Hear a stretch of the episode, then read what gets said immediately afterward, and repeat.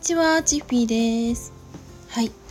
最近のウェブライター事情といいますか、ウェブライター界隈で割と言われてるのが AI で文章が書ける。しかもかなり精度のいい文章を書けるようになったっていうことなんじゃないかなって思います。うん。で、なんか振り返ってみると、その私が始めた頃はまだそのね AI で文章が書けるっていうことはあまり言われていなくてで、まあ、ちょうどね、まあ、副業っていうのも意識が割とこう向きやすくなってきた時代なんじゃないかなって思っていて参入する方っていうのがちょっとずつ増えてきたなっていう時期だったんですよね。うん、それで当時私が、まあ、1年くらいお世話になっていたクライアントでもそのライターで仕事を奪い合うようなそんな状況でした。うん。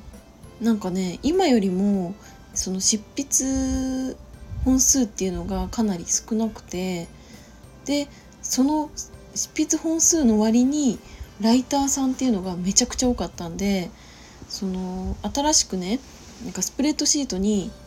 記事をタイトルとかあの構成とかがどんどんどんどん追加されていくんですけど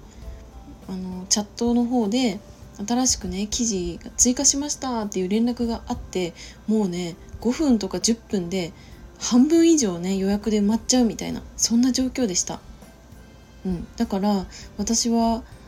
う逐一ねチャットのそのなんだ更新情報っていうのをチェックしてたしで連絡が来たらもうすぐね会社の仕事中であってもすぐにトイレに行ったりとかうんちょっとあの席を外してあの影でねなんかこそこそチャットをチェックしてで、まスマホからスプレッドシートをこう見てみてもう急いでとにかく予約するみたいな感じで進めてたっていうのも実はあるんですよね。うん、まあ、その1年ほどお世話になっていたクライアントっていうのもその後どんどんどんどんいろんなジャンルの案件っていうのをライターさんにあの依頼するようになってきてそれで、まあ、1年経ってどうなったかというともうライターさんがもう処理しきれなくなっちゃって案件を断るみたいなそんなところまでね言ってたんですよね。うん、だから私が当時えーと、ディレクターをやっていたのもそこの企業だったんですけどあの私自身もうライターさんに片っ端から声かけてこのあの記事執筆できないですか？とかいついつまでにあの書いていただきたい記事があるんですけど余裕あったりしますか？とかそういうお声かけのメッセージっていうのをいろいろね送ってました。で私ねあの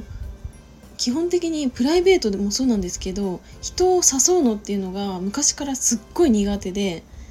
誘うとかお願いするとか、あの、そういうことができなかったんですよね。だからその例えばお友達にご飯行こうとかも今まで一度も行ったことないんですよ。もう行ったことあるのって本当にうーんとまあ母とか妹とかあとはうん、まあ、付き合ってる彼とかかなっていう感じで友達には今まで行ったことなかったからなんかそういう風にあの依頼するというかお願いするのがすごいなんかもうドキドキでましてやねプライベートではなくてお仕事だからそのもうねライターさんに、うん、お願いしますっていうのがすごい辛かったんですよ当時。うん、でなんか快くさ「分かりましたあのお引き受けします」みたいな感じで答えてくれるライターさんが、まあ、たくさんいてもうその時本当に嬉しくて私本当ガチで泣いたんですよね嬉しすぎて。うん、だからさ、まあ、もちろん断られることもあったけど、まあ、断られるのは、まあ、自分がね勝手にあ打ち込むっていうだけだから、まあ、それはねいいんですけどなんかそういうふうにうんなんか協力してくれるっていうのがすごい嬉しくてうんなんか本当にそこの企業でディレクターやったっていうことは良かったなっていうふうに思います。はいでまあねその今は、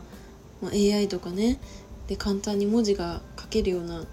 時代になってきてこっからそのライターさん自身が持ってる経験とか、まあ、スキルとか、ね、もちろんね勉強はしていかないといけないのかなって思うしうーん誰もが書ける記事ではなくてその人自身にしか書けないような記事っていうのがどんどんどんどんやっぱ求められてくると思うんですけどうんなんかその私が昔、ね、お仕事の取り合いをしていた頃と比べて、まあ、状況がねすごい大きく変わったなって思ったんですよね。はいというわけで またなんかいろいろ喋っちゃって結局何の話かよく分かんなくなっちゃったんですけど、まあ、ちょっと今日そのふとねライティングに関してのお仕事で、ま感じたことっていうのを素直に語ってみました。はい今日も最後までお付き合いいただきありがとうございました。バイバーイ。